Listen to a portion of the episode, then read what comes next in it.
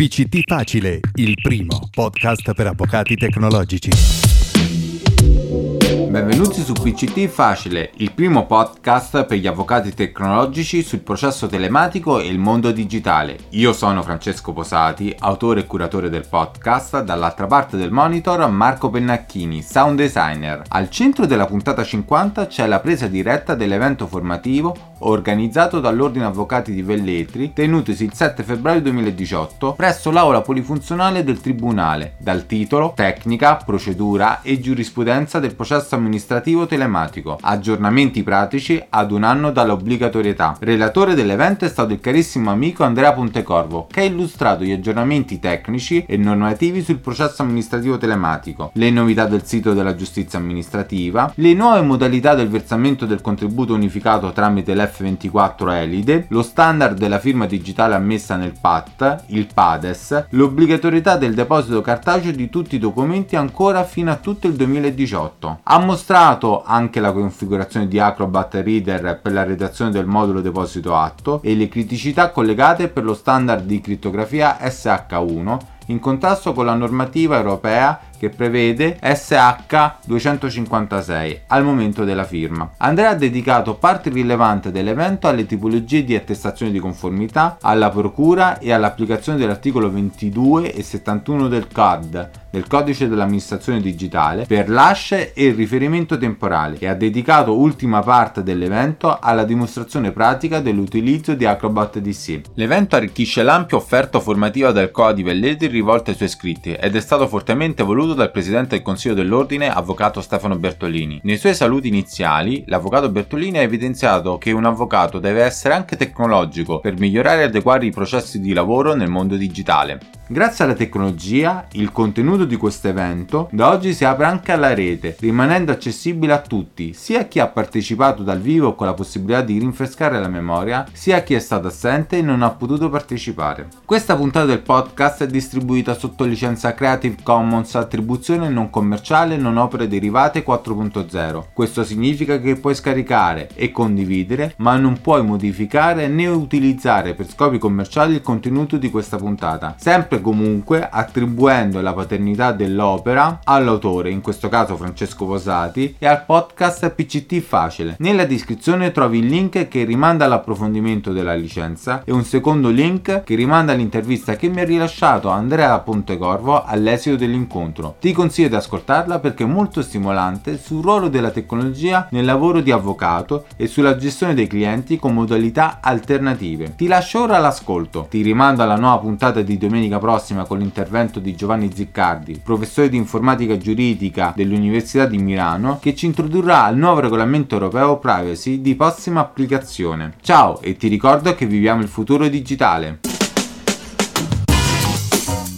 Da Andrea abbiamo capito qual è l'importanza di attrezzarci e di capire il meccanismo tecnologico per portare avanti il nostro lavoro. Forte di questo, con Andrea abbiamo iniziato una serie di incontri di approfondimento, di aggiornamento professionale sul processo civile telematico e su tutte quelle che erano le innovazioni anche normative, fino all'ultima innovazione che è stata l'introduzione all'interno del processo amministrativo telematico. Perché eh, sembra uguale all'altro, ci saremmo aspettati fosse uguale all'altro, ma la realtà non è così. Come al solito noi facciamo delle cose belle, ma poi amiamo complicarci nella vita perché ci divertiamo che siamo bravi a complicare, saremo pure dei geni, perché nel mondo ci considerano tali, ma siamo dei geni anche per farci del male. Ho chiamato Andrea, Andrea si è dichiarato subito disponibile a darci una mano, a spiegarci questo arcano, questa difficoltà che io stesso ho trovato nel mio studio nel momento in cui sono andato a scrivere il primo ricorso amministrativo telematico, ho preso un colpo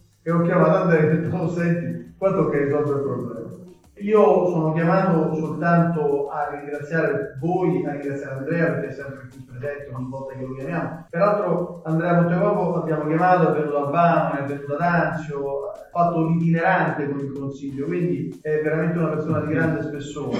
Ha una radio e una tv digitale sulla quale trasmette come avvocatura, quindi voglio dire è sempre presente. L'ultima manifestazione che è stata fatta a Roma dalla funzione dell'Ordine degli Avvocati di Roma era presente lui come televisione nel far vedere qual è la presenza della, della politica eh, né alle istanze dell'avvocatura. Io non vi voglio rubare tempo per delle cose più importanti, ma è bene sapere quello che gli avvocati fanno, perché spesso, spesso siamo distratti dalle nostre vicende che ci servono però a volte dovremmo eh, guardare un pochino il mondo che ci circonda, vedremo che abbiamo intorno a noi un mondo che è attivo, che è presente e che ci fa vedere un'avvocatura eh, a 360 gradi, se non a 361 gradi. Veramente ci viene il mal di testa se noi andiamo dietro a tutte le iniziative di un'avvocatura, della nostra avvocatura. Il, nostro percorso come ordine è sempre stato quello di andare incontro ai nostri iscritti perché eh, ci sia sempre questa sorta di costante aggiornamento, costante approfondimento, possiamo farci vanto perché in giro negli altri ordini non hanno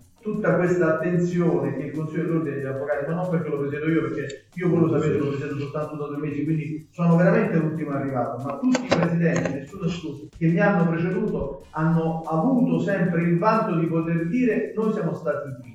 E questo è indiscutibile. Perché è vero, siamo guardati con grande ammirazione ovunque, proseguiamo nel solco di questo costante approfondimento nei confronti di quelle che sono le nuove tecnologie, le nuove sfide, alle quali ci dobbiamo trovare, far trovare preparati e attrezzati anche tecnologicamente. Questo purtroppo so che è una spesa, sarà, è un impegno, ma spesso e volentieri spendiamo per una cosa, però forse riusciamo a risparmiare per qualcosa. Quindi intanto ringrazio a nome del Consiglio dell'Ordine Andrea Pontecorpo, ringrazio voi, grazie a tutti voi e buon lavoro. Stai ascoltando PCT Facile, il primo podcast per avvocati tecnologici. Grazie colleghi, grazie Presidente, sono io onorato, è un piacere e un onore essere qui con voi, è un piacere essere qui con te mio caro Presidente e amico.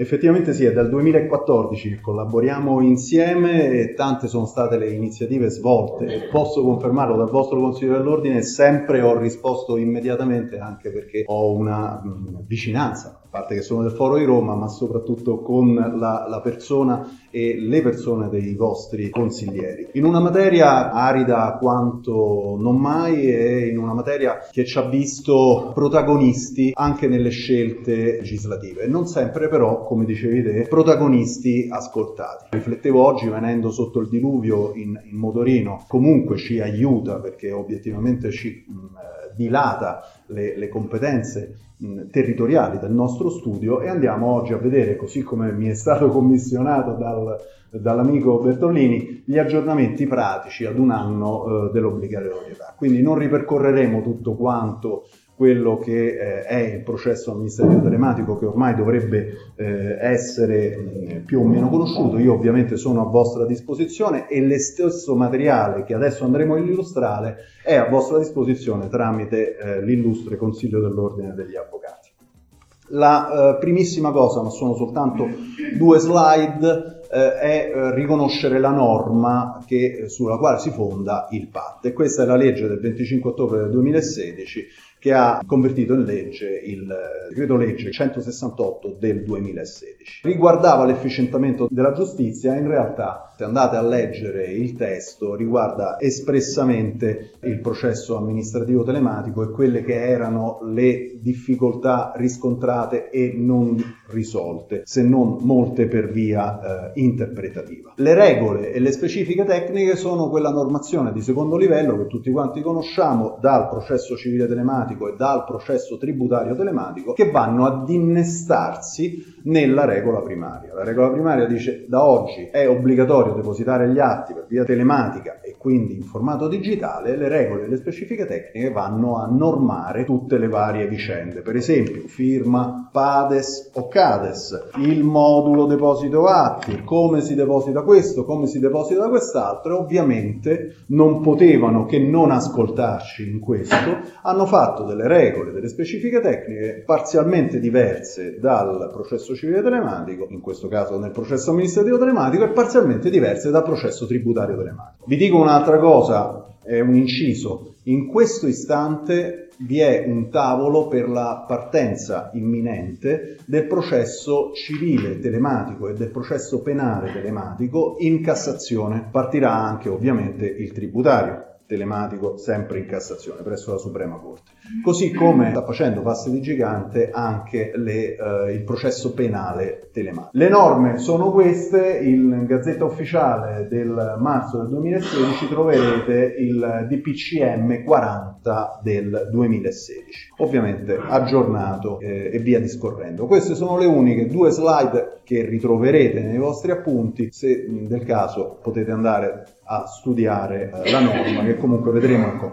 Il primo consiglio che vi posso dare da collega a collega è quello di visionare quanto più spesso sia possibile, comunque nell'imminenza andarselo a ristudiare, nell'imminenza di un deposito, andarselo a ristudiare il sito della giustizia amministrativa, che risponde all'indirizzo internet www.giustizia-alto-amministrativa.it. È fatto con una serie di sezioni che sono liberamente consultabili consultabili e con un'altra serie di sezioni che invece sono consultabili soltanto previo riconoscimento dell'utente. Come ci facciamo riconoscere? Lo salto, lo dovreste conoscere, c'è un'area riservata a avvocati, accedete con la vostra email PEC, indirizzo mail PEC, e con una password che vi hanno dato. Attenzione perché quella password tende a scadere ogni 60 o 90 giorni. Il sistema vi avvisa dell'imminente scadenza, dovete riaggiornare la password stessa, quindi inserire un'altra password. Però attenzione perché se vi capita di dover depositare oggi e questa procedura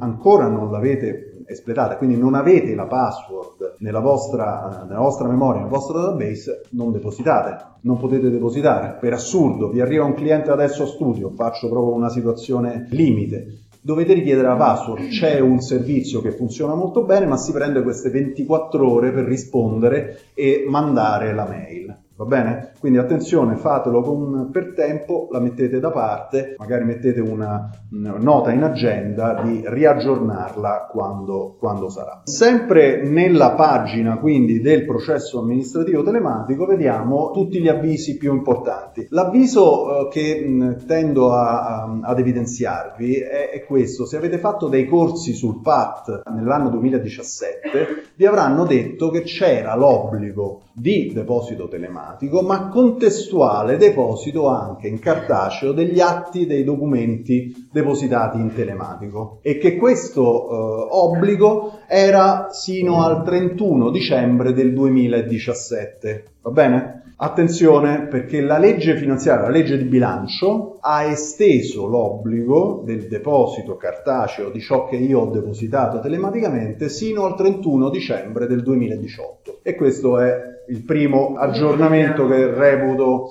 eh, essenziale. Anche... Ti chiamano, ti mandano una esatto, mail. Esatto, Com- ti dicono ti avvisano, qua mancano i pezzi di carta. Ti avvisano, però uno potrebbe dire, ok, avevo fatto il corso all'epoca, mi avevano detto così, attenzione, perché è stato, è stato uh, ulteriormente prorogato. Un'altra um, evidenza che dobbiamo tenere bene a mente è che il contributo unificato dal 1 gennaio del 2018 si paga soltanto tramite F24 Elide. Sapete, l'avete visto? Qual è? Adesso lo vediamo perché la compilazione è assolutamente semplificata, però ricordiamoci che non si può più andare lì con il vecchio contributo unificato, scansionarlo e depositarlo, bisogna farlo necessariamente con questo. Per quanto riguarda il contributo eh, F24 Elide, sempre nella pagina, lo rivedremo velocemente con le slide, è più semplice a vedersi che a dirsi, eh, ci sono le istruzioni, quindi sono chiarissime, ma soprattutto due documenti che bisogna tenere a mente per la corretta compilazione. La tabella dei codici contributo, che è aggiornata al dicembre del 2017, e la tabella codici ufficio, che sono gli unici due dati, insieme a quello del nome del, della parte che, che paga di solito il cliente, se non siete abituati ad anticipare voi per conto del cliente, attenzione, quello che è importante è nella sezione del contribuente il codice fiscale, i dati anagrafici del soggetto che effettua il versamento. Quindi attenzione, non il cliente.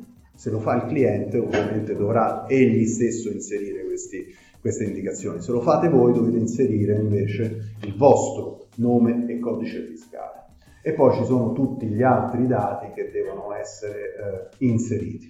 Bene, Praticamente il, l'F24 è semplificato, come vediamo, c'è cioè nome, dati anagrafici, Questo codice ufficio, che è quello che trovate nell'elenco che vi ho prima ricordato, e questo codice riferito alla, a quest'altra vicenda, cioè codice ufficio e codice tributo. Va bene? In caso di errore? Eh, in caso di errore questo è un problema, questo è un problema perché noi non dobbiamo depositare l'F24 che abbiamo compilato, ma come andiamo a vedere dovremo depositare all'interno del modello F24, eh, chiedo scusa, del, dell'Acrobat Reader, del modello Acrobat Reader che contiene tutto il nostro fascicolo, dobbiamo depositare la quietanza di versamento. Quindi se noi abbiamo sbagliato il codice ufficio, abbiamo sbagliato il codice tributo o quant'altro e non ci è stato rilevato dal nostro intermediario che può essere la banca ma la banca si può eh, avvedere soltanto del codice causale sbagliato, non certo del codice ufficio, perché il codice ufficio lo inserisco io. Se inserisco l'Aquila invece Abruzzo, invece di eh, Tar Campania, eh, quello è un problema mio, poi dovrò richiedere il, eh, la restituzione capirai e comunque ne dovrò versare un altro perché il controllo avviene proprio in forza di quello che noi andremo ad inserire all'interno del modulo deposito. Do per scontato che tutti quanti sappiamo come si deposita un atto un ricorso non lo do per scontato. Ok allora faccio un passo indietro anche se era, anche se era un corso di aggiornamento. Faccio un parallelo veramente di due minuti.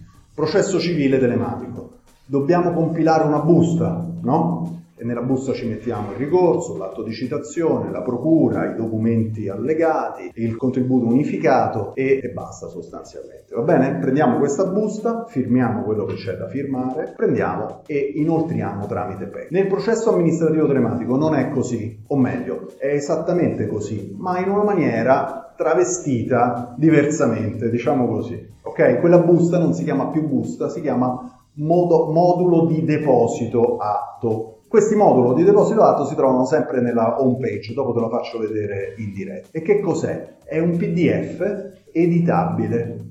Sai i PDF dove ci sono le, le caselle con il menu a tendina? E inizi a compilare TAR Lazio per soggetto, nome, cognome, codice fiscale, e nome del, del, difensore, poi ti dice il ricorso, bene, inseriscimi il ricorso e devi inserire il PDF, compilabile tutto quanto fino alla fine quando c'è una casella e ti dice firma. Quindi quella firma sostanzialmente chiude questo PDF che diventa come una busta, viene allegato ad una PEC e viene depositato nel processo amministrativo telematico. Questo è il deposito. All'interno di quel PDF editabile ovviamente ti vengono richiesti anche i dati di questo famoso F24 Elide. Una indicazione contenuta, e questo è importante, una indicazione contenuta nelle istruzioni è proprio questa cosa devo scrivere, cosa devo indicare nel modulo F24 allora quando io non ho in mano l'F24 pagato. E perché? Perché il pagamento non è stato effettuato, ad esempio per ragioni di urgenza, riservandosi di adempiere in un secondo momento. Allora in questo caso ricordatevi è sufficiente aver selezionato l'opzione non esente ma andate avanti e ovviamente non dovete inserire quando è stato pagato, la data, il nome di chi ha pagato e quant'altro. Se invece avete il modello che è stato, come perlomeno al mio studio, io faccio così, me lo faccio portare dal cliente perché vi faccio vedere che non è una, una spesa, è una spesa di giustizia, ma non è una spesa del suo non avvocato, e non sono soldi miei, quindi non li prendo soprattutto per non fare un giro inutile, e eh, dovrete inserire invece tutte le indicazioni. Modello F24, codice tributo, l'importo versato, ripetere le indicazioni contenute nella quietanza, dovete depositare la quietanza, quello è importante, va bene? E ovviamente, vedi collega, quello che ti dicevo, il modello F20, questo modello uh, Acrobat Reader, questo portfolio, viene implementato con i documenti che tu gli alleghi dentro, glieli metti dentro come se fosse una busta e quindi dovrai cliccare allega e qui allegheremo, in questo caso, la quietanza che viene restituita solitamente dopo 24 al cut-off bancario che è alle 17.29 di solito, poi dipende dalla, dalla banca. Comunque, insomma, il giorno dopo il, il pagamento. Mi sembrava utile ricordarvi questo, ovviamente qui ci sono tutte le istruzioni per la compilazione corretta del modello di eh, deposito, del modulo di deposito. Va bene? L'importante è che ci ricordiamo che attualmente è l'unico modo per pagare il contributo unificato. In questo consiste la, l'aggiornamento. Io qui posso andare tranquillamente avanti, ci sono altre indicazioni, vedete sono molto, molto dettagliate, verifica delle informazioni sui pagamenti, vengono incrociati i dati ovviamente ormai con tutte le banche dati tributarie, quindi attenzione. Altra cosa, per quanto riguarda il deposito dei, dei ricorsi, motivi aggiunti, di qualsiasi atto o documento sia necessario depositare nell'ambito del processo amministrativo telematico, io vi ricordo che l'unica modalità è quella che abbiamo ora indicato. Quindi, se il sistema non funziona, questa è una grossa nostra vittoria perché noi gli abbiamo voluto dire, poiché le norme tecniche dicevano tu puoi essere rimesso in termini soltanto nel caso in cui io certifichi che il sistema non funziona quel giorno a quell'ora. Ma nessuno aveva pensato a fare una sorta di banca dati pubblica accessibile a tutti quanti, laddove si vedesse il giorno e l'ora in cui questo benedetto sistema non ha funzionato. E vi potete immaginare quale responsabilità, anche livello, a livello deontologico, professionale, noi si abbia nel caso non si possa depositare quell'atto ultimo giorno, come sovente accade non solo per colpa nostra, ma anche per colpa del cliente che magari ci dà gli atti e i documenti all'ultimo minuto. Questo sì, siamo riusciti a farlo, che poi lo facciano regolarmente, io questo non ve lo so dire, certamente sono stato testimone di shutdown del sistema, di, di, di crolli del sistema per un'ora, per due ore e qui non ho mai visto popolare altre indicazioni. Però in questo caso, sempre sul uh, sito della giustizia amministrativa, per esempio, un evento è stato uh, registrato, quello del 24 ottobre del 2017. Quindi in caso doveste impattare in una situazione del genere, attenzione, andiamo a vedere se il sistema funziona o non funziona tramite questa pagina. E che cosa ci dice? cliccando su questo documento, su questo evento del 24 ottobre, esce fuori questa qua a causa di una temporanea interruzione, nel caso concreto da venerdì 20 ottobre a lunedì 23 ottobre non sono stati accettati dal SIGA, dal Sistema Informativo della Giustizia Amministrativa, alcuni ricorsi è grave la cosa, non sono stati accettati alcuni ricorsi, non so dire quali, però questo a copertura di tutto per fortuna che c'è. I ricorsi non accettati per tale mancato funzionamento sono identificati con il codice errore E005 che vi viene restituito nella PEC di ricezione, ok? Nella terza PEC. Cioè... Quindi non vi potete inventare che l'avete fatto e che in realtà era tranquillo. No, non lo potete fare. Dovete prendere la PEC, ovviamente c'è un riscontro documentale ed è contenuto questo codice, cioè viene rifiutato l'atto non perché manca della firma, non perché avete fatto qualche errore formale o avete per sbaglio invece della busta telematica del modulo che si deve riempire quel PDF, avete magari mandato la foto delle vacanze di agosto, ok? Perché vi siete sbagliati in un clic, allora vi viene rifiutato. Invece qui era tutto perfetto, ma vi viene rifiutato con questo codice errore. Bene, il bancato parziale funzionamento del SIGA per il periodo indicato è attestato anche ai fini di un'eventuale rimessione ai.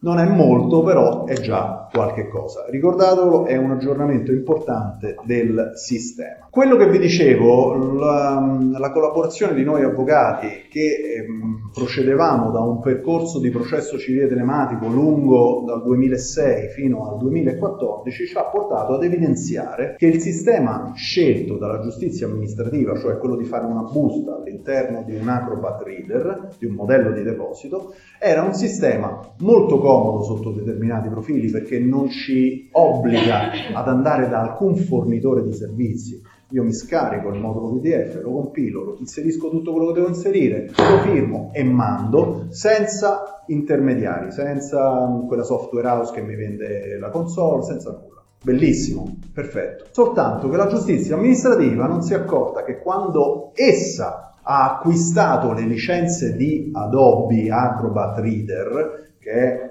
il, la software house produttrice di questo sistema e fornitrice di questo sistema, la stessa è di nazionalità statunitense. Negli Stati Uniti il loro codice dell'amministrazione digitale consente la firma SH1, Tanto ciò è vero che di default, cioè così come esce dalla fabbrica, dalla software house, quel modulo firma SHA1. Quando voi vi andate a scaricare sul vostro computer Adobe Acrobat Reader, lo potete fare, è gratuito, spero che l'abbiate fatto, ce lo dovete avere perché insomma PDF serve per tante cose, poi vedremo. Questo firma con una firma elettronica che sembrerebbe perfetta, ma non è perfetta, anzi è assolutamente inefficace ai sensi del nostro codice dell'amministrazione digitale. La firma deve essere in Europa e in Italia SH 256 allora io qui salto a pie pari, proprio voglio fare vedere eh, come si configura Adobe Acrobat Reader con queste slide, perché troverete che io penso siano abbastanza semplici. La vedete male, nelle slide lo vedrete, lo vedrete meglio. Tra l'altro tu ti ricorderai che questo documento gliel'abbiamo proprio scritto e fatto noi con tutte le slide insieme alla collega Carollo e pubblicato nei, nei vari siti è tutto scritto qua, guarda, aprire Acrobat Reader e nel menu in alto cliccare modifica preferenze e c'è pure la, la, figura.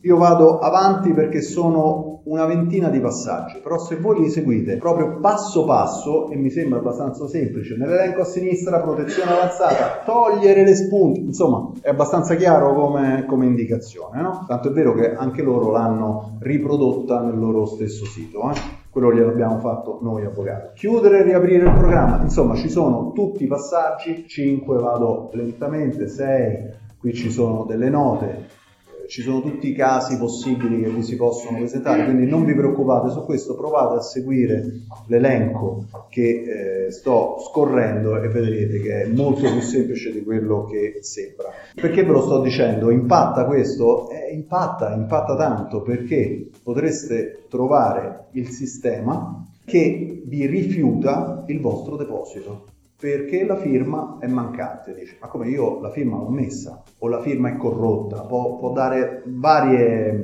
varie, indicazioni, la PEC di ritorno del deposito. Comunque voi da quella indicazione non ne uscite, a meno che non cambiate il call center che risponde ad orari particolari. Dite dove ho sbagliato, io ho firmato, l'ho messa la firma, mi ha chiesto il PIN della firma, l'ho inserita e invece eh, siete incappati nella erronea indicazione del vostro sistema. Quindi se vogliamo una colpa nostra tecnologica non avere inserito quello che si doveva. Eh, avevo detto 20 passaggi, correttamente sono 15 passaggi, quindi ancora più semplice. Io questi di salto, però vi prego colleghi, segniamocelo bene perché come eh, una volta mi arrivò una notifica, dovevo fare semplicemente una notifica di un, di un procedimento in corso al tribunale di Miami, una cosa così. Tutti gli americani precisi, eh, dice devi fare questa notifica. Bene, dammi la traduzione, dammi qualche cosa. No, no, no, devi fare la notifica. Eh, ho capito, però se non mi dai questo, io con la mentalità nostra, eh, europea, italiana, no, devi fare una raccomandata e l'unica cosa che devi fare è scrivere mm, questo modello, che è un modello richiesto dal nostro tribunale, nel quale tu sotto giuramento, dicono così, ti eh, certifichi che hai mandato la raccomandata. E io dico, aspetta, ti faccio una raccomandata AR. No, non deve essere una raccomandata AR, deve essere una raccomandata semplice con ricevuta di, di, di invio, senza nemmeno la firma del, il ritorno. Dico, va bene, però ricordati Andrea una cosa importantissima, il tribunale vuole che si firmi con pennarello blu, pennarello blu. Dice questo è importantissimo e questo è. Ok? Allora, mutatis mutandis, il sistema qui vuole che si firmi con un certo certificato di firma, che è con 256 bit, diverso da quello con cui nasce. Quindi andiamo a fare questa indicazione. Quello che è la, la, cosa più complessa nel PAT probabilmente sono le notifiche cartacee. E questo perché? Con un collega, con un vostro collega di questo foro, stavamo parlando proprio all'inizio, molte pubbliche amministrazioni continuano a non ottemperare all'obbligo di legge di avere una eh, casella PEC, posta elettronica certificata, regolarmente indicata in un pubblico registro. Ce l'avranno sul sito, ce l'avranno sulla carta intestata, ma da lì non la possiamo attingere fin tanto che la stessa non sia riportata anche nell'unico pubblico registro valido ai fini delle notifiche via PEC da parte dell'avvocato, che è quello contenuto nel pst.giustizia.it. Anche su questo salto lo conosciamo tutti, le norme sulle notifiche via PEC. Non possiamo notificare al primo indirizzo PEC ove esso sia reperito. Noi lo dobbiamo prendere per le imprese e per i soggetti, per i professionisti su linipec.gov.it e per quanto riguarda le pubbliche amministrazioni dall'area riservata del pst.giustizia.it. Cioè che significa? Andiamo su questo sito, entriamo con la nostra smart card, ci facciamo riconoscere, ci dice benvenuto PNTNDR70H02, ci dice benvenuto con il nostro codice fiscale, a quel punto accedendo nella specifica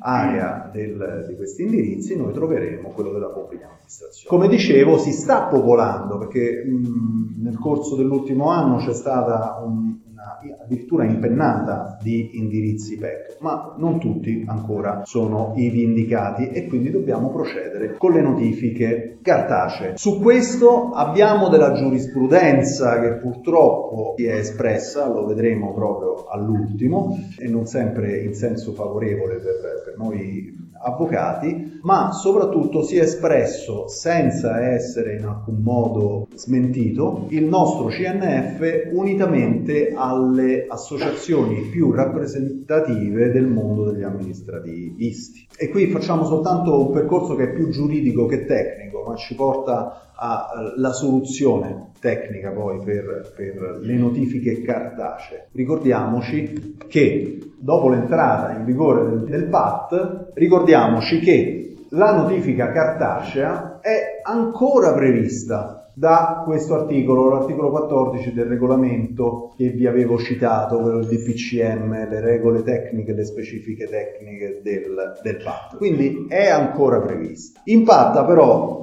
negativamente con l'articolo 136,2 bis del codice di procedura amministrativa, cioè prevede che tutti gli atti di parte siano sottoscritti con firma digitale. E allora o il, l'originale è un qualche cosa che sta qui dentro e qui dentro resta e viaggia tramite i canali telematici, tanto è vero che viene firmato con la firma che ha lo stesso valore, ma non è la firma che porto nel polso, è questa firma qua digitale, oppure se nell'altra norma mi dici che posso notificare, posso continuare a notificare cartaceamente, l'originale qual è? È quello cartaceo che ho firmato alla vecchia maniera. Quindi c'è questa discrasia. Articolo 9 del regolamento, sempre delle specifiche tecniche e quant'altro, prescrive altresì che il ricorso introduttivo, le memorie, il ricorso incidentale, motivi aggiunti e qualsiasi atto del giudizio debbano essere redatti in formato digitale. Altra norma che va a cozzare con quell'altra. Faccio notare, scusate, vi passo indietro, che è l'articolo 14 del regolamento 40 del 2016, eh? Salvo poi a cinque articoli prima dirmi che è così e non hanno trovato una norma di raccordo, come vedremo. Questi sono tutti considerando che però vi possono essere utili nel caso in cui doveste impattare in una sezione del TAR o in un TAR in generale o in un Consiglio di Stato che vi dia qualche problema sul punto, potete argomentare con L'articolo 136,2 ter prevede peraltro la possibilità che il difensore depositi copia informatica, copia informatica anche per immagine di un atto processuale di parte detenuto in originale o in copia conforme, dichiarandolo tutte le vicende delle attestazioni. Vi faccio vedere tutte queste norme perché ovviamente voglio fare risaltare quelle che sono le mancate modulazioni di una norma finale che ci portasse finalmente dentro un mondo tecnologico, digitale e telematico senza troppe eh, interpretazioni e qui invece c'è molto da interpretare. Andiamo ancora avanti. Combinato disposto dei suddetti articoli potrebbe ritenersi che l'unico originale dell'atto sia costituito dal documento redatto in formato formato digitale e sottoscritto anch'esso digitalmente. Fino a prova contraria, mi sembra che l'articolo 136 sia chiaro e comunque supera anche il regolamento tecnico. Però è sostenibile tuttavia anche la tesi secondo cui la redazione digitale la sottoscrizione firma digitale dell'atto di parte siano requisiti funzionali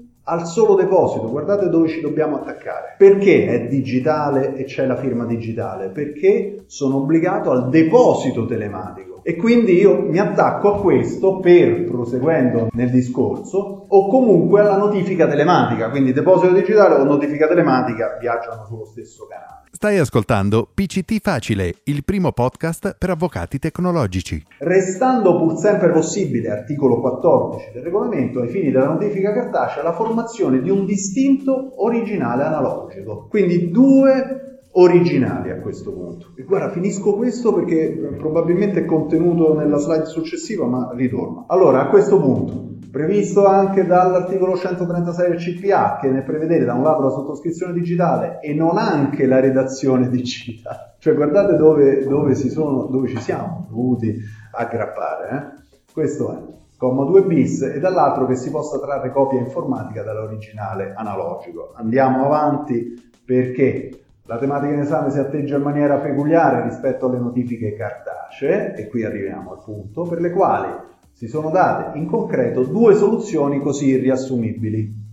Attenzione, siamo arrivati proprio alla fine di questa parte, ma ci porta a dire finalmente che si può anche la notifica cartacea. Formazione dell'originale informatico con estrazione di copia analogica, ok? Quindi l'originale sarà fatto qua, lo stampiamo e lo attesteremo come conforme all'originale digitale. Oppure ai fini della notifica cartacea, oppure formazione di due distinti originali, uno analogico ai fini della notifica cartacea ed uno informatico per le eventuali parallele notifiche a mezzo PEC o comunque ai fini di deposito telematico. Voi sapete sovente accade che in un ricorso noi si debba notificare a più amministrazioni, una delle quali potrebbe essere raggiungibile anche tramite PEC. Allora a questo punto c'è il doppio, il doppio originale. Guardate, è qualcosa di molto simile all'iscrizione al ruolo di un atto di citazione nel mondo civile. Se io devo notificare ad una persona fisica, ma voglio iscrivere al Tribunale di Reggio Calabria, la notifica alla persona fisica, che non sia nel caso un professionista, può avvenire e deve avvenire tramite una o tramite, se noi siamo abilitati dal Consiglio dell'Ordine, possiamo farla tramite posta, quello che sia. Fatto sta che è cartacea. Nella, nel deposito però voi mi insegnate che com'è l'atto che sostiene la busta? È un originale scritto con Word trasformato in PDF. Allora ho due originali.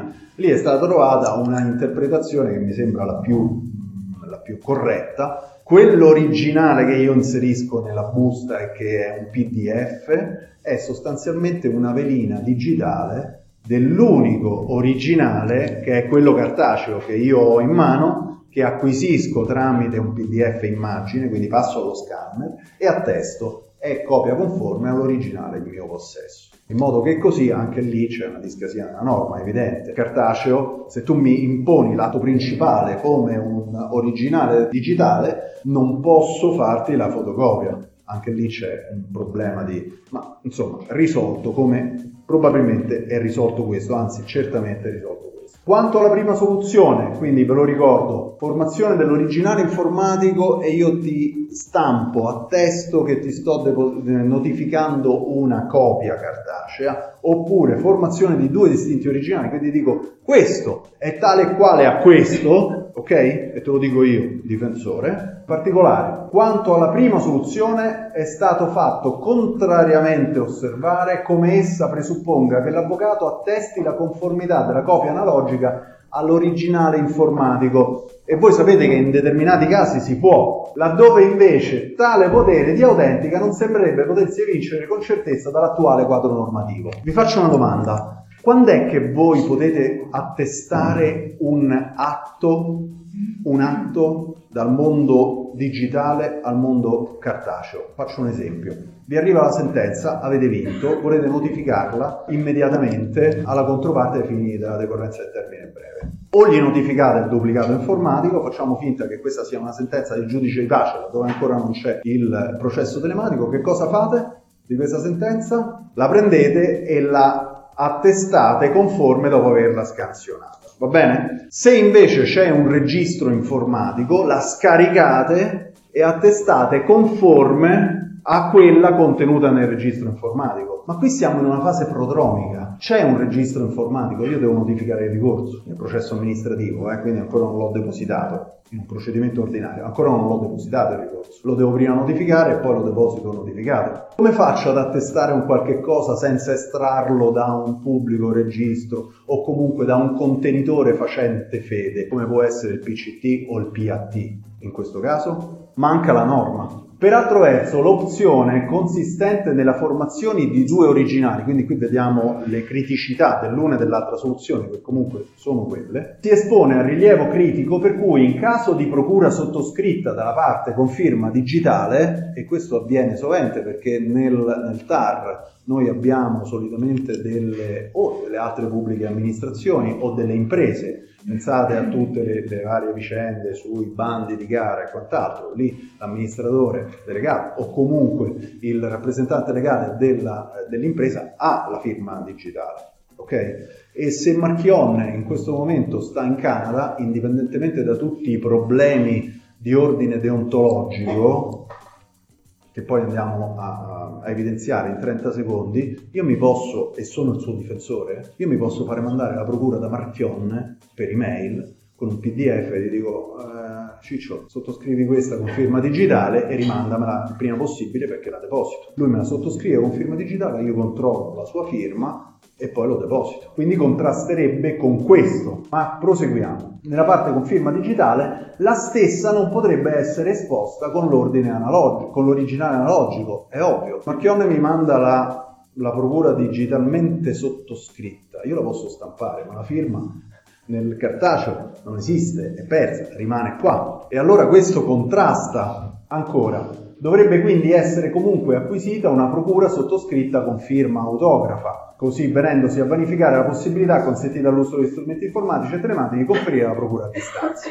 Io su questo noto un altro problema, il problema di ordine deontologico. Se voi vi fate sottoscrivere una procura da legale rappresentante senza avere il legale rappresentante di fronte, voi siete sicuri che la firma sia del legale rappresentante, perché quello lo controllate, nulla questio, ma è stato egli a o ella ad applicarla o è stata la sua segretaria o è stato il suo collaboratore o quello che sia. Attenzione perché noi abbiamo un ufficio pubblico in quel momento di attestare anche la qualità del soggetto non soltanto come legale rappresentante, ma come soggetto fisico che ci ha rilasciato quella prova. Quindi io su questo gliel'avevo detto, hanno sorpassato totalmente, speriamo che non ci siano problemi in futuro arriviamo alla soluzione, eh? però è bene, è bene, proseguirla in modo perché questo è il contenuto giuridico, perlomeno è pure più, perlomeno per me interessante. Sebbene sia vero quanto alla prima delle due modalità indicate, quindi la copia cartacea di un originale digitale, che non si rinviene una norma attributiva del potere di autentica ai difensori espressamente riferita al caso di specie, che io non posso autenticare qualcosa che ho scritto io e trasformato in PDF qua dentro il mio computer. Non qui. Posso autenticare qualcosa che ho scritto io, trasformato in PDF e depositato nel PCT o depositato nel PAT, ma poi riscaricato giù. Una volta che l'ho riscaricato giù però, non da qui direttamente. È chiaro questo concetto, colleghi? Io...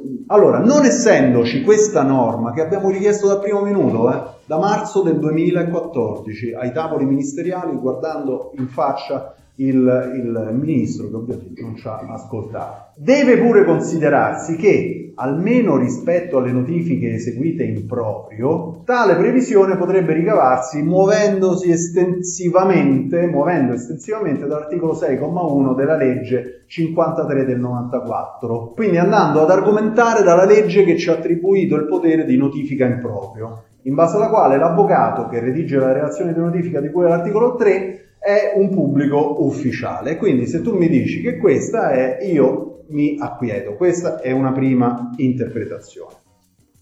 Quanto alla criticità di carattere pratico relativa alla seconda opzione, la redazione dei due originali, uno cartaceo e uno digitale, deve poi considerarsi che una volta conferita la procura in formato digitale, ricordatevi che la procura deve essere allegata all'atto, se l'atto è nel formato digitale, procura digitale, nulla questo, ma se l'atto è cartaceo, la procura è digitale, c'è questo problema, eventualmente esposta nell'originale informatico nell'atto notificato via PEC o comunque destinato al successivo deposito telematico, ben si potrebbe nel distinto originale cartaceo limitarsi a fare menzione della procura stessa. Io non lo so, non sono abituato a fare dei ricorsi così, io la procura ce la metto ed è ben chiara, non faccio mai riferimento a una procura data anche se ho notificato altre volte, insomma non sono del tutto convinto. Ciò del resto sarebbe anche conforme al disposto dell'articolo 8 del regolamento e delle specifiche tecniche, secondo cui la procura del liti si considera posta in calcio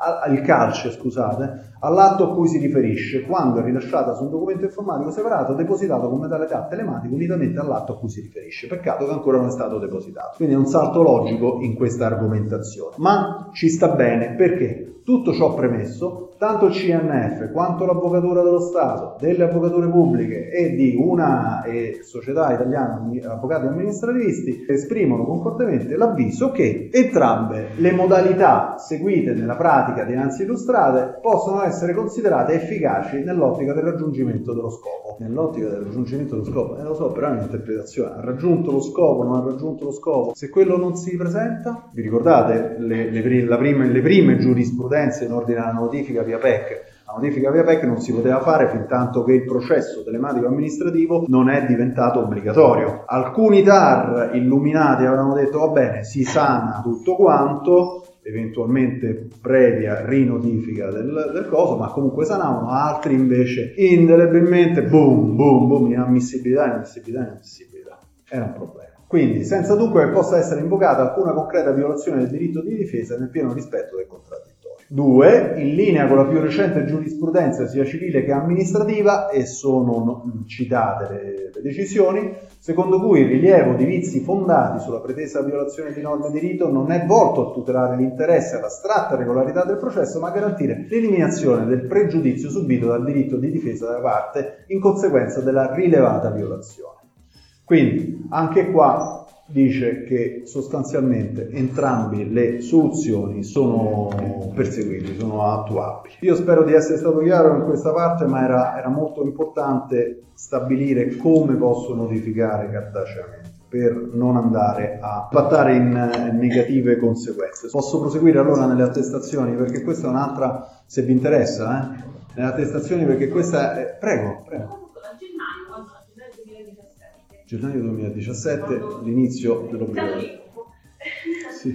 Alcuni segretari di TAR eh, avevano che io volevo attestare la conformità di un provvedimento, eh, quindi di una sentenza. All'epoca sì, perché ancora non c'era, a gennaio del 2017. No, ma erano cioè, provvedimenti appena usciti. Diciamo, ah, appena usciti, usciti in... Esatto, eh, non sapevano neanche loro dove mettere le mani, comunque.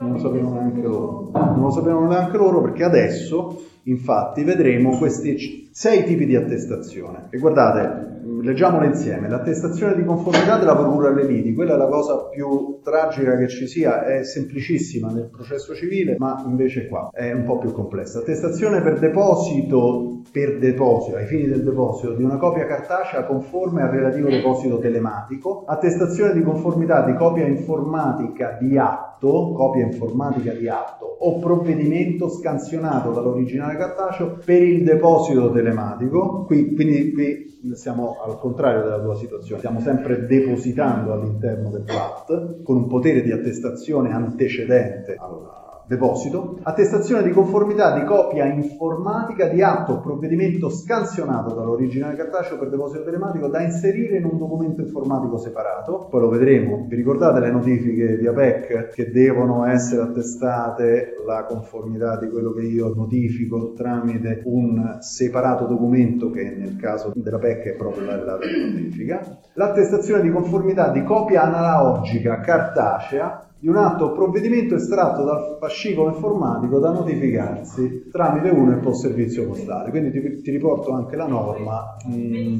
attestazione, infine, di conformità di copia informatica di atto o provvedimento estratto dal fascicolo informatico da utilizzare per notifica tramite PEC, quindi qui tramite UNEP, cartaceo, e qui tramite PEC, da inserire nella relata di notifica. Io lo so che questi saranno cose che ci mettono un po' gli occhi a X, ok? Però attenzione, quando... Eh, riceverete questo materiale, troverete tutto qua, quindi dite qual è il mio caso e lo andate a vedere più semplice, però adesso ripercorriamolo così velocemente. Vi faccio presente che, come ha detto prima il Presidente, stavamo nel, nella FIF, nella Fondazione Italiana Innovazione Forense, con un carissimo amico che è Maurizio Reale, segretario, ex segretario perché si è dimesso da segretario e consigliere del Consiglio dell'Ordine degli Avvocati di Teramo. Tutte queste indicazioni sono contenute anche nel suo sito e c'è nell'ultima slide eh, sarà un link cliccabile, quindi voi troverete tutto quanto nel sito maurizioreale.it. Maurizio Reale è un nostro carissimo amico di Francesco e mio, ma proprio fratello, oltre che socio onorario di Uslo. Allora, procura le liti. Come si fa nel processo telematico? Ve lo ricordate? Nel processo civile telematico. Noi riceviamo la procura sottoscritta analogicamente dal cliente, la risottoscriviamo noi ai sensi dell'articolo 83 CPC, la scansioniamo e la rifirmiamo digitalmente per poi depositarla. La prima firma vale ai sensi del CPC, quindi io, notaio, tra virgolette, prendo e certifico che il soggetto tal dei tali nella sua qualità ha sottoscritto questa procura. Prima firma mia, così. Seconda firma, quella digitale, certifico che questa copia analogica, eh, digitale, scusatemi, è conforme alla copia cartacea in mio possesso, ok? Due firme mie. Purtroppo non così nel processo amministrativo telematico, perché manca una norma di raccordo e anche lì con i voli pindarici che pure abbiamo visto, validi, ma comunque voli pindarici che abbiamo visto per quanto riguarda le notifiche cartacee, ebbene queste norme di raccordo non si rinvengono per quanto riguarda l'attestazione della procura. E allora, che cosa dice l'articolo 8 del regolamento DPCM 40 del 2006? Che la procura le liti è autenticata dal difensore nei casi in cui è il medesimo a provvedervi mediante apposizione della firma digitale. Ok? Prima cosa, vabbè, nulla di trascendentale. Nei casi in cui la procura è conferita su supporto cartaceo, e questo è il problema, il difensore procede al deposito telematico della copia per immagine sul supporto informatico. Quindi che significa? C'è stata data cartaceamente, la passo allo scanner ci faccio un pdf, procura.pdf, che andrò a depositare. Non è ancora finita perché compiendo il difensore l'asseverazione prevista dall'articolo 22,2 del CAD, codice amministrazione digitale, che fortunatamente nel PCT è venuto meno sotto questo profilo, perché c'è una norma tecnica delle specifiche tecniche, 19 ter, che dice mi sufficit la tua firma digitale, ok? Nelle specifiche tecniche del civile. Nelle specifiche tecniche dell'amministrativo no, vale ancora questo maledettissimo articolo 22,2 del CAD. Maledettissimo perché poi vedremo, vi ricordate l'hash, lo anticipo, l'hash, l'impronta, riferimento temporale, è quello che dobbiamo fare, questo significa con l'inserimento della relativa dichiarazione nel medesimo o in un distinto documento sottoscritto con firma digitale. Purtroppo questo è il problema. Quindi attestazione di conformità alla procura dei liti. Ipotesi A. Il nostro cliente ha un dispositivo di firma digitale. Ipotesi B. Il nostro cliente non ha firma digitale. Ok? Andiamo a vedere la prima ipotesi. Ve l'ho ripetuta qua in modo che così vi faccio vedere anche come, come ho strutturato queste slide. Primo problema, prima ipotesi, testo. In tale ipotesi redigiamo con il software di videoscrittura la procura alle liti e dopo averla trasformata direttamente in PDF, testo senza scansione ovviamente, eh, trasformiamo da Word, mh, mm, la facciamo prima firmare digitalmente. Io ho saltato questo, questa fase perché vi ricorderete che siamo sempre in fase di aggiornamento, non di studio della prima volta, ma l'unica firma digitale elettronica possibile nel PAT è quella in formato PADES. Sotto questo profilo ce lo ricordiamo tutti, mentre nel processo civile c'è la firma CADES e quella PADES. Nel processo tributario è solo quella CADES. Vi sto confondendo le idee, speriamo di no, però ricordiamoci, l'unica firma è quella PADES, cioè quella che um, detto in termini proprio volgarissimi, fa rimanere il PDF un PDF.pdf, non un P7M. Quella P7M è la, la CADES, ok? Questa è la PADES. Quindi la facciamo firmare PADES al cliente quindi vedrete che questo è più semplice paradossalmente, cioè questo ci risolve la vita, iniziamo a farci dare le firme, le, la, la, procura in formato digitale, quando lo riceviamo a studio portati la pelletta che mi firmi la, la procura, al cliente sul suo dispositivo con il conferimento del mandato e poi la firmeremo digitalmente un'altra volta noi. Quindi c'è prima la firma del cliente e poi la firma nostra. Quindi è la cosa più semplice. Una volta sottoscritta in digitale sia dal cliente che da noi, possiamo ad esempio allegarla alla PEC, se vogliamo tramite PEC notificare il ricorso, senza necessità di alcuna attestazione di conformità, ok? Mettendo nella relata di notifica in considerazione del fatto che stiamo allegando un documento informatico nativo digitale. Quindi è la soluzione migliore. Se abbiamo un'impresa, iniziamo a farci arrivare il cliente a studio con l'F24 Elite pagato e con la sua pennetta da un'altra mano, in modo che così con quella ci facciamo firmare la procura digitale e non avremo problemi per la notifica e per quant'altro. Ipotesi B, vi ricordate, il nostro cliente è ancora un soggetto che non ha dispositivo di firma digitale o non è munito il giorno che ci rilascia la procura di questo. Allora, che cosa facciamo? Redigiamo ovviamente la procura, la stampiamo, la dobbiamo stampare perché ce la deve firmare con la penna, la facciamo firmare al cliente e anche noi firmiamo con la penna per è vera. Poi la scansioniamo e facciamo un file pdf immagine procura.pdf. Fatto questo otteniamo la copia informatica dell'originale della procura cartacea in nostro possesso. Dobbiamo quindi attestare la conformità, perché per il momento non è utilizzabile, è una semplice fotografia priva di alcun valore legale. Lo stesso modulo, quando noi l'andremo a inserire, si accorgerà che manca la firma, ok? E se non se ne accorge il modulo, se ne accorgono poi quando lo depositiamo e ci arrivano tutte le pecche che ci dicono guarda che c'è un errore qua, c'è un errore qua, c'è un errore. Andiamo avanti la dobbiamo attestare. Non possiamo, quello che vi dicevo prima, la conformità non la possiamo attestare perché le specifiche tecniche del PAD prevedono un'altra cosa, fatemi andare avanti, tanto questo l'avevo anticipato, e allora dobbiamo accordarci con questo famoso articolo 22,2 del CAD. Vediamo come. Eccolo qua. Ai sensi dell'articolo 8 del regolamento, la dichiarazione di conformità può essere inserita nel medesimo documento informatico oppure in un distinto documento informatico, ma in tutte e due le ipotesi deve comunque essere apposta alla fine della procedura la firma digitale PADES, ok? Dobbiamo inserirla o all'interno di quel PDF o in un documento informatico separato. Attenzione perché qui poi, lo vedrete nell'altra, nell'altra slide, c'è le nota bene, se lo dobbiamo notificare, no? Dobbiamo notificare via PEC, deve essere autentico? e se la notifica via PEC, come sappiamo bene, contiene l'autentica dei documenti in un file separato, che è la relata, non possiamo utilizzare la prima, la prima ipotesi, non possiamo attestarla dentro, dobbiamo utilizzare la seconda. Comunque è tutto scritto. Andiamo avanti. Ancora. Articolo 22 rinvia poi all'articolo 71 del CAD e questo rinvia a un DPCM del 2014. Insomma, ai fine in soldoni dovremo attestare per l'attestazione inserita all'interno della scansione è quello che noi sappiamo, Rexius dovremmo sapere. Adobe Acrobat Reader consente anche di scrivere l'attestazione. Questo l'avete visto? Lo, vogliamo fare vedere dopo?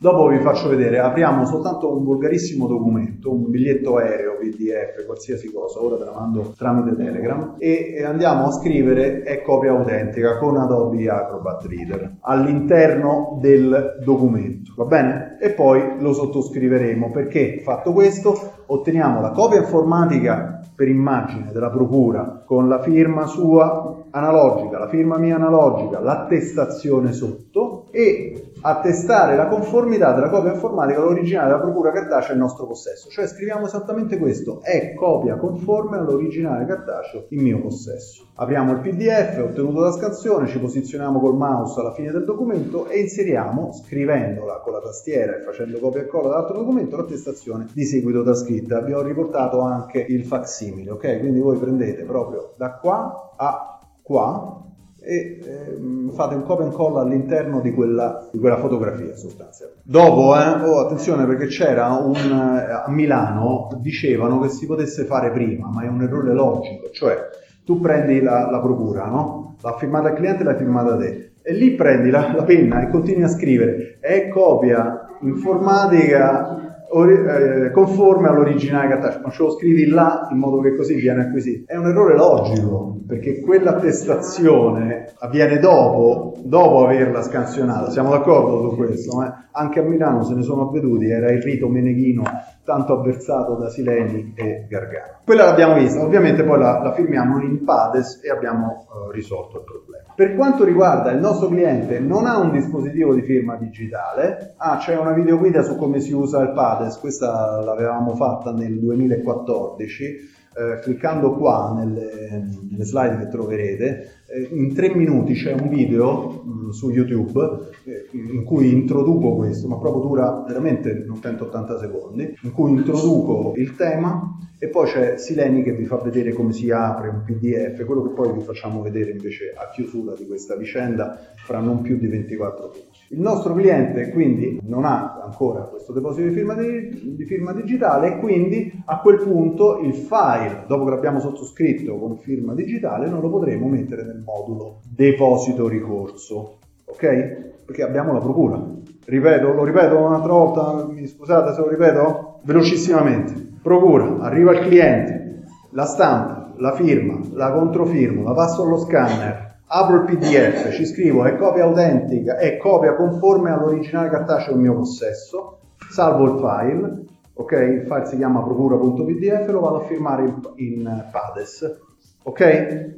Perfetto. E lo posso inserire all'interno del modulo deposito ricorso. Se questa procura, ed è quello che vi dicevo, attenzione, se questa procura alle liti è destinata ad una notifica e non soltanto ad, una, ad un deposito, non va bene, perché sappiamo che nelle notifiche PEC l'attestazione di conformità deve essere fuori dal documento stesso di cui io attesto la conformità ed è contenuta nella relata di notifica. Quindi non va bene questa appena descritta, ripercorretele per cortesia colleghi, non commettiamo questi errori che sono banali e purtroppo ci impattano veramente tanto. Allora l'attestazione si può anche inserire in un documento informatico separato e se capiamo questo, guardate, abbiamo fatto veramente mh, un'ora e mezza spesa bene. Seguitemi su questo, siamo tutti stanchi, ma questo è importante perché tanto servirà per tutto. Ah, in civile no, perché fortunatamente abbiamo detto c'è, ci sono altre, altre atti. Sì, si può fare anche separatamente e si deve fare separatamente in caso di notifica PEC, ma non con queste modalità. Queste modalità sono più... Esatto, perché c'è l'impronta, quindi va benissimo anche per il civile, però ovviamente togliendo l'impronta e il riferimento temporale. Guardate, seguitemi perché è più semplice di quello è, spero di essere chiaro io, se non lo capite è colpa mia. Stai ascoltando PCT Facile, il primo podcast per avvocati tecnologici. Articolo 8 delle regole tecniche prevede che la conformità della procura alle liti possa essere apposta in un documento informatico separato. Bene, ma dobbiamo rispettare l'articolo 22 del, COM, del CAD che richiama l'articolo 71 che richiama il DPCM del 2014 e quindi dobbiamo procedere così. Vedete, c'è proprio scritto dobbiamo procedere così, non possiamo che procedere così. Allora, prepariamo il software utilizzato per redigere i nostri atti, Word, eccetera la nostra attestazione, ma in ossequio al DPCM del 2003 dovremmo indicare, cioè che cosa facciamo. L'attestazione ora ve la faccio vedere, eh? c'è il modello. Noi scriviamo è copia conforme più altre cose. La copia digitale di quella procura è conforme, ma lo sto scrivendo su un altro documento Word. E ci devo inserire qualche cosa di più, quello che non devo inserire nel PCT invece, ok? E cos'è? L'impronta hash e il riferimento temporale alla copia informatica della procura. Per calcolare facilmente in automatico l'impronta e il riferimento temporale del file PDF contenente la procura delle liti, cliccare qui e voi cliccherete qui. Altro amico Claudio Destasio del foro di Grosseto ha fatto quest'app che è eccezionale. Allora, in pratica, in soldoni, arriva il cliente, gli stampo la procura, la firma lui, la firmo io, la passo allo scanner, faccio il file procura.pdf.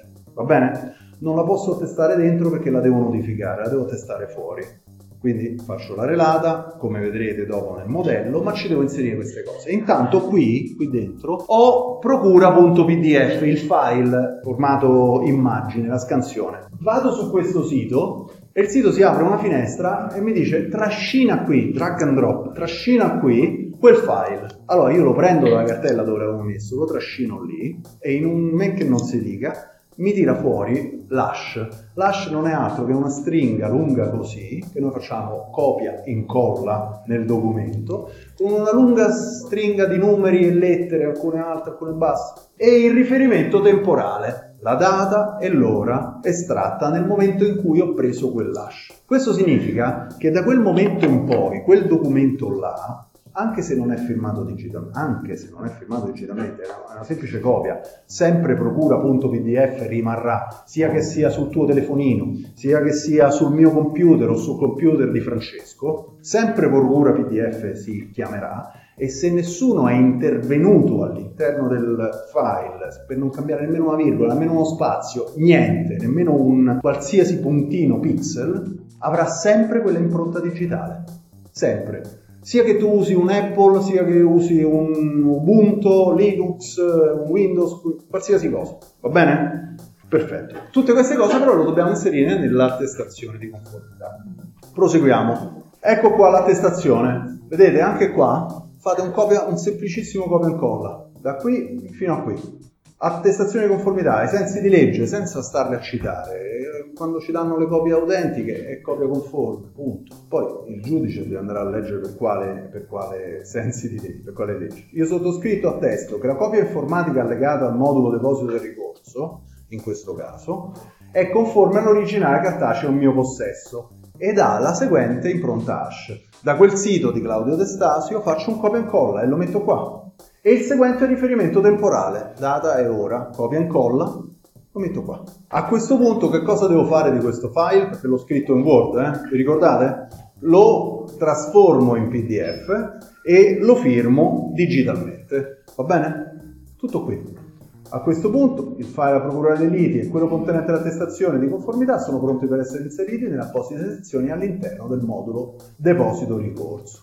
Se la procura alle liti è destinata Ok? Questo che abbiamo fatto è per il modulo deposito ricorso. Cioè ho fatto un file separato, avete visto com'era il file separato? Era intestato infatti tribunale amministrativo di quello che sia. È per il modulo deposito. Se invece, attenzione, se la procura alle liti è destinata ad una notifica tramite PEC di un, di un atto destinato al successivo deposito di un atto amministrativo, di un atto eh, ok che poi debba essere depositato effettivamente nel processo amministrativo telematico, attenzione perché si combina la norma del processo amministrativo telematico, l'articolo 8 delle regole tecniche, con la legge sulle notifiche in proprio 53 del 94, articolo 3 bis, che prevede che se, mm, quindi se dobbiamo modificarlo via PEC, non solo l'unica modalità di attestazione è quella appena descritta, con impronta hash e riferimento temporale, ma la stessa dovrà essere obbligatoriamente inserita nella relata di notifica. Quindi non farò un altro atto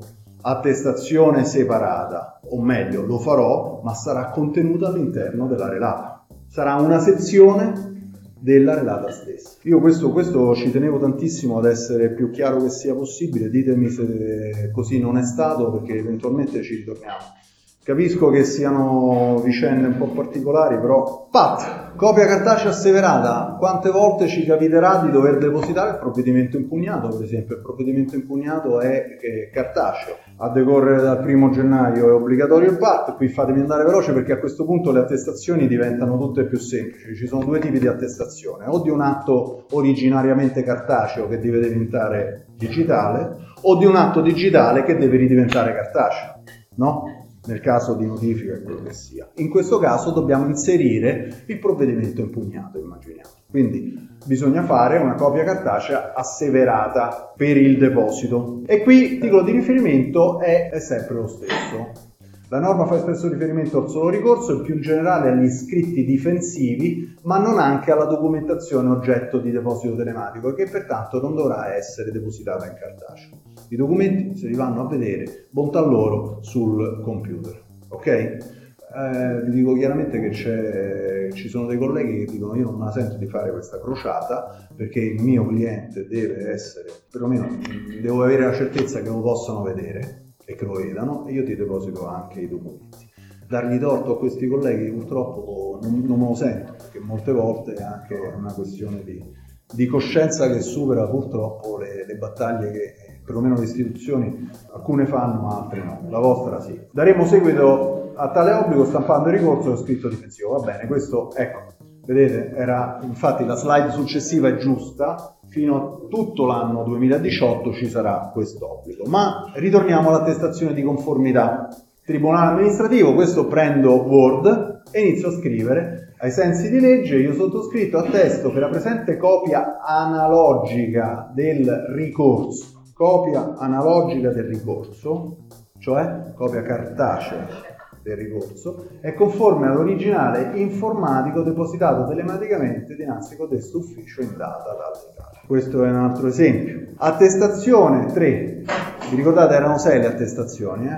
Attestazione di conformità di copia informatica di atto o provvedimento scansionato dall'originale cartaceo per il successivo deposito telematico da inserire all'interno del PDF. Avevo invertito prima. Articolo 136,2 ter è quello, il, la norma di riferimento.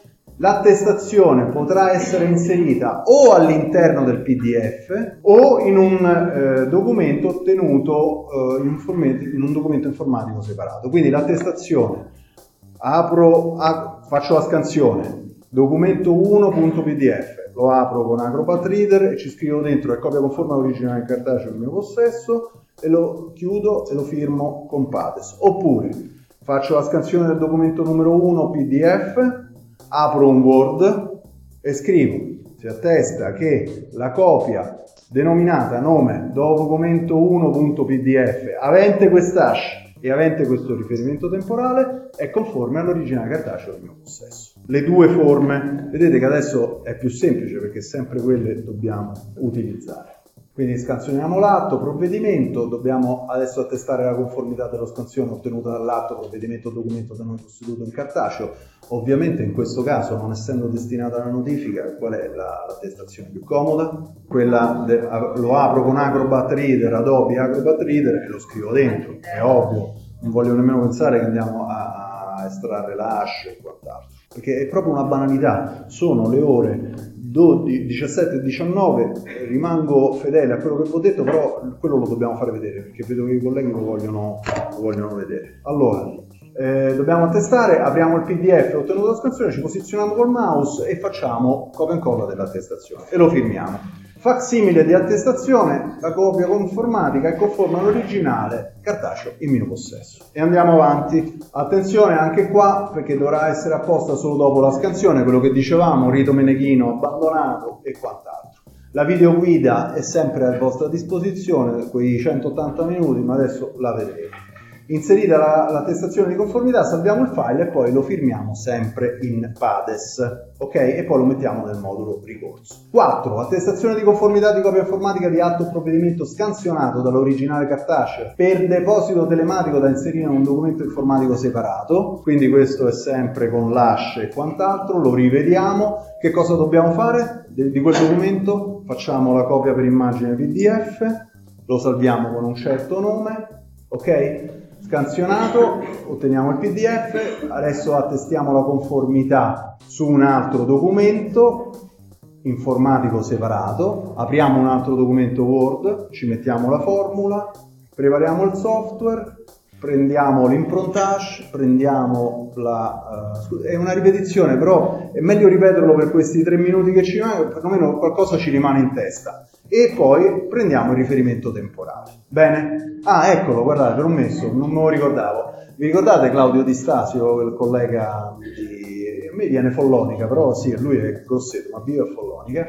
Ecco qua, il calcolo dell'impronta, no? Si apre questa pagina, non so se la vedete da lì, qui dice se scegli file, o scegli file o fai un drag and drop in questa zona, e poi qui solo calcolo, annotazione manuale, annotazione automatica, per carità, lui è un malato, è un collega bravissimo, è malato di, di queste cose, ha voluto metterci di più, invece voi lasciatelo qui su default e vi restituisce il, ehm, l'impronta. Uh, l'attestazione è questa qua, Tribunale amministrativo ai sensi di legge attesto per la copia informatica dell'atto e qui mettiamo l'atto, per esempio il provvedimento impugnato di cui stavamo parlando prima, quindi eh, determinazione dirigenziale di, questo, di questo, quello che sia, provvedimento, documento, allegato, modulo deposito conforme all'originale cartaceo e ha seguente impronta e il seguente riferimento temporale. RA.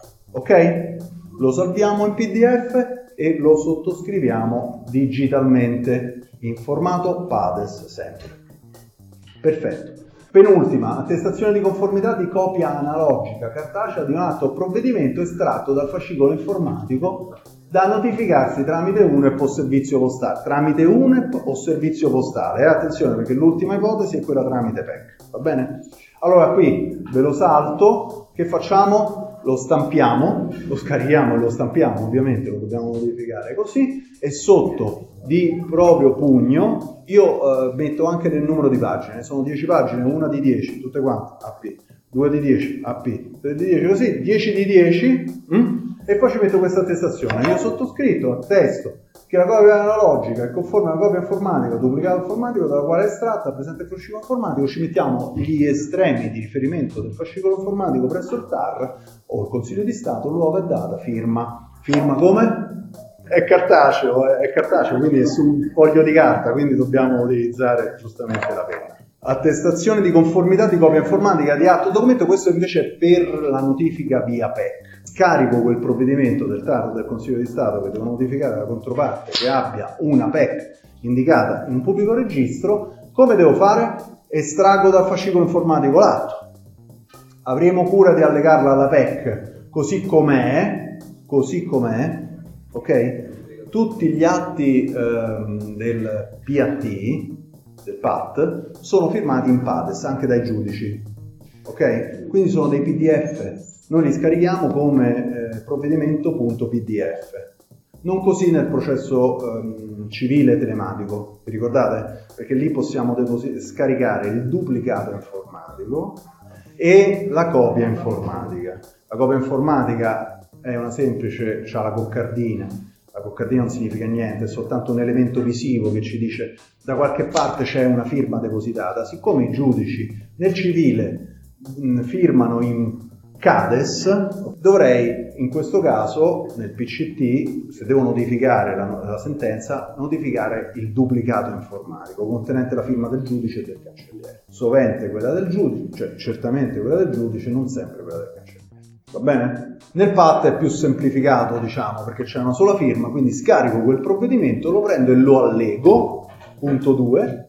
Punto 3, Punto 3. L'attestazione di conformità in calce trascritta dovrà essere inserita nella relata di notifica. Quale attestazione di conformità? Ricordate, ho scaricato un documento, quindi sta qui nel mio computer, l'ho allegato alla PEC, ok?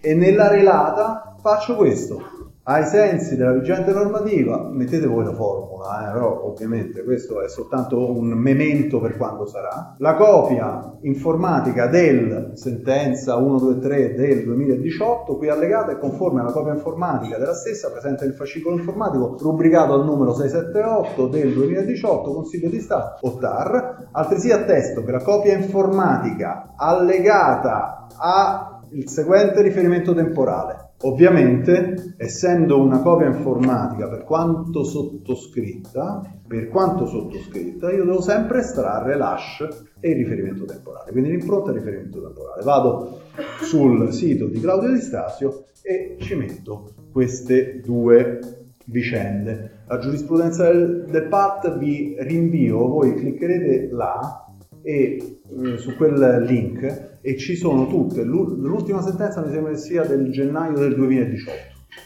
Quindi voglio dire, ci sono tutte quante, non abbiamo tempo e non le facciamo.